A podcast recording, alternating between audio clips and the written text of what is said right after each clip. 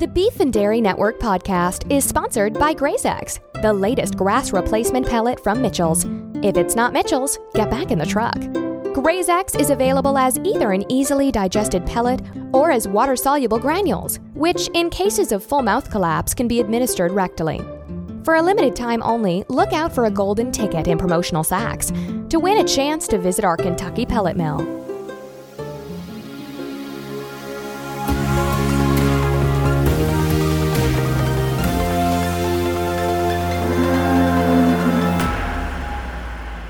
Hello, and welcome to the Beef and Dairy Network podcast, the number one podcast for those involved or just interested in the production of beef animals and dairy herds.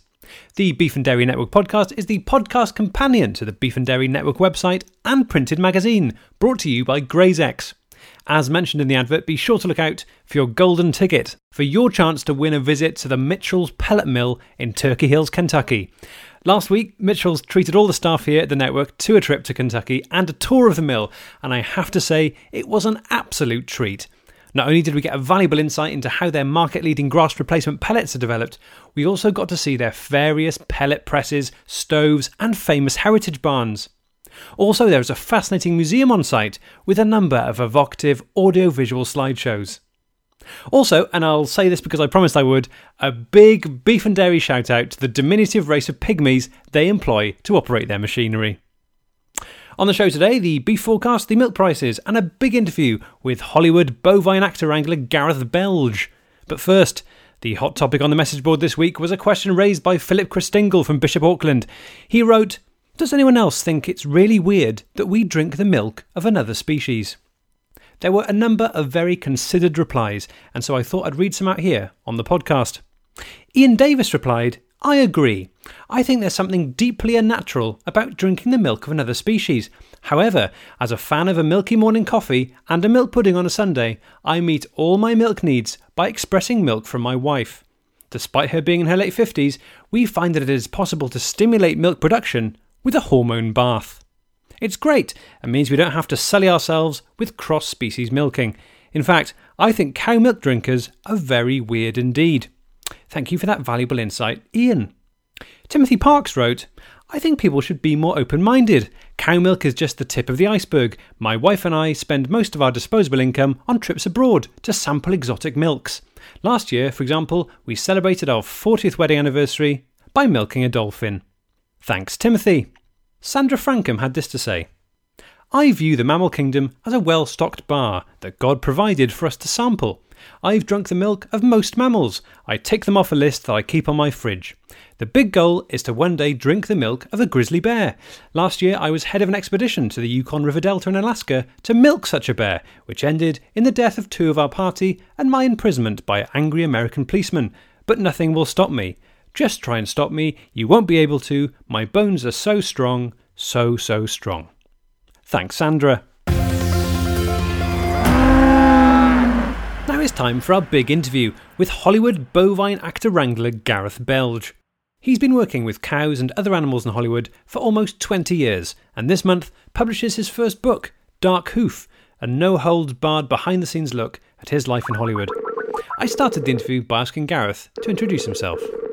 My name is Gareth Belge, and uh, I am a bovine actor wrangler. Now, um, the reason we've got you on is because you have recently published a book. I'd just like to say I was sent an uh, advanced copy of the book, and I took it away with me on holiday to the uh, German North Sea coast resort uh, where I was staying. And one day I just sat down on a concrete bench and read the whole thing cover to cover. Well, that's that's that's exactly what I intend. Yeah, for, for, for the reader to do. You know, um, I love the German North Sea, by the way. It's just great knowing that you're you're in the North Sea, isn't it? It's such a it's, it's a real kick. It's a real tonic. Yeah, and then of course you swim onto land, and um, and then you're in Germany. If your book is to be believed, there are thousands of cows working in Hollywood today. Why is this, and what are they doing? Well, basically, cows are a lot cheaper than actors. So a lot of the time, if a cow will do or can substitute, a director will choose a cow over an actor. I think lots of people will find this quite hard to believe. Can you give us any any examples of times when cows are used in the filming process? Um, yeah, well, uh, close up on eyes.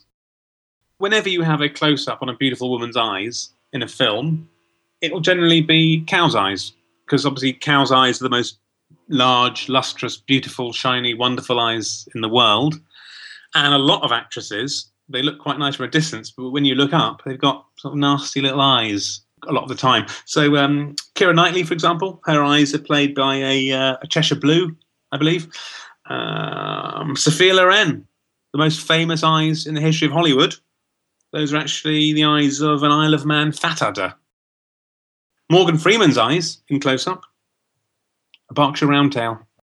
Do you not think there's an element of kind of artifice here where the person sitting in the cinema is watching this, they're thinking, look at those beautiful eyes, you know, look at the beautiful eyes of uh, of Brigitte Bardot, and in reality, they're being sold a pup. It's not real. Well, is Hollywood? Is it about reality? Going to the cinemas? I would argue it's about something better than reality. And what's better than a beautiful woman's eyes?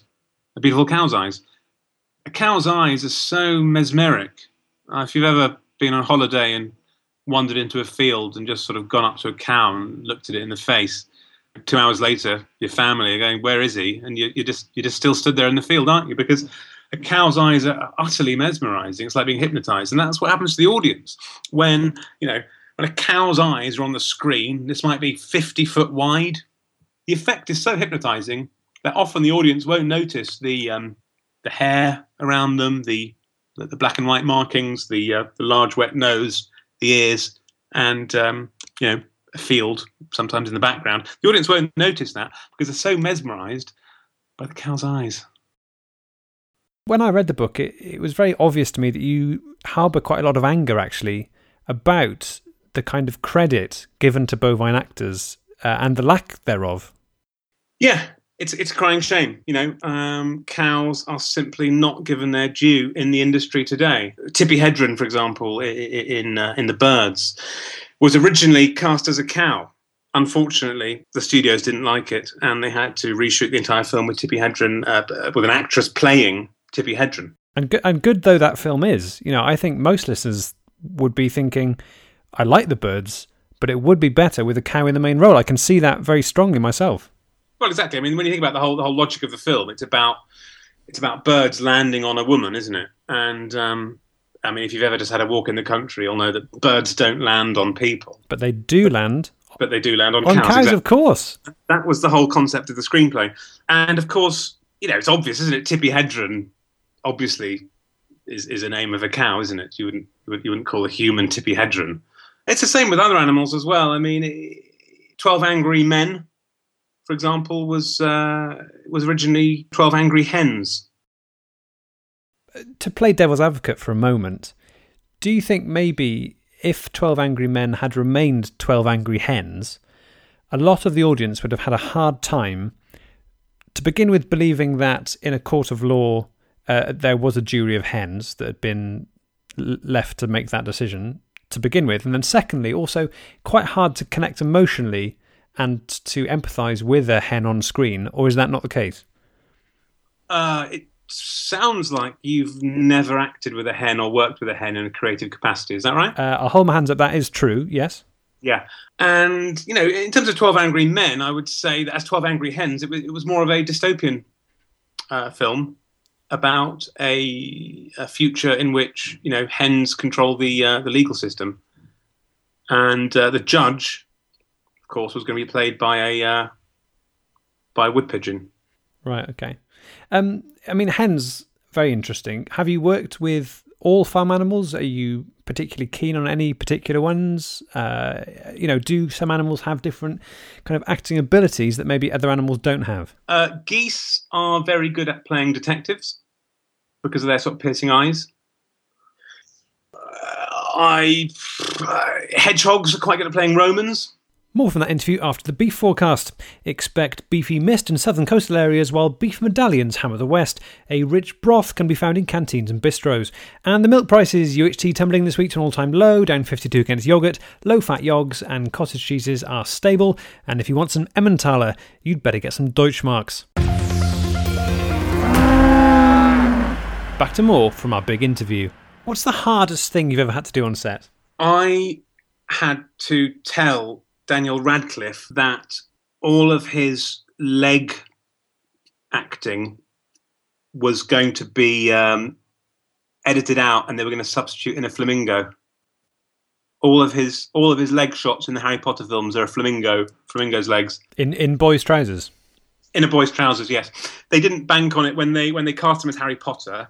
He was fine for the first two films, but they didn't realise that as he got older and became an adolescent, he got his legs became very very wide and very very chunky, and it just wasn't believable that he'd be able to stay on a broom. So we brought in a uh, Cuban flamingo, Lopez de Goma. Uh, great to work with. So so yeah, he he played all his leg shots, and they just had to. Um, wait, actually, you can still see. There's a shot where you can see that his legs are pink and have talons. Interesting that you say that because I remember watching The Prisoner of Azkaban and thinking there was something up with Rupert Grint's arms. C- can you shed any light on that? Yes, um, Rupert Grint's arms had to be played by sea cucumbers in that film. A separate sea cucumber for each arm? Yes, they were two uh, cucumbers. Uh, they were twins. They were Chinese twins. They'd actually been Mao Zedong's sea cucumbers. Right. He he could only relax and go to sleep if he had them, uh, both of them perched on his chest. And um, of course, when the Cultural Revolution happened, uh, they actually went into exile in America, like a lot of animals did, and they got got jo- jobs working in Hollywood. Now, obviously, at the end of a movie, often uh, a little message comes up and it says that no animals were harmed during the making of the motion picture. How often is that actually true? Ugh, I get very, very emotional about this issue. To be honest, wh- wh- when it says no animals were harmed during the making of this film, what it, more accurate would be loads of animals were harmed during the making of all films. Some of the stuff that goes on is horrific. I mean, uh, helicopter explosions, for example, they'll generally be a cow. The, the cow will be piloting the helicopter? Yeah, the, the, the cow will be blown up because it's a lot cheaper than blowing up a helicopter, and actually, it does look a lot better. But not, I mean, not all films have a ha- have a helicopter explosion in them. That's true, but uh, there are lots and lots of ways that cows suffer in filmmaking. I mean, today, for example, it's, it's it's well known that Richard Curtis slaughters a cow every morning before filming For what reason? to placate the god Thor. Yeah, um, and um, to be fair to him, it's worked. His career has gone pretty well. Um, on his early films, he would slaughter the cow with a sword, and um, as they got bigger and bigger in budget, you know, I think he now uses a bazooka. A huge thanks to Gareth for giving us that interview. Since that was recorded, he has sent me a string of emails, many of them in block capitals, imploring me to plug the book as much as possible. So, again, the name of the book is Dark Hoof, and it's available at all failing bookshops. He would also like me to add that he desperately needs the money because lots of his work is made up. So that's it for this week. But if you're after more beef and dairy news, get over to the website now where you can read all the usual stuff, including your chance to win a copy of a new book, Meat and Poverty Eating Beef in a Post Live 8 World. And in our off topic section, an interview with actor Robert Lindsay, who takes us through a rundown of his favourite low fat pizzas. Until next time, beef out.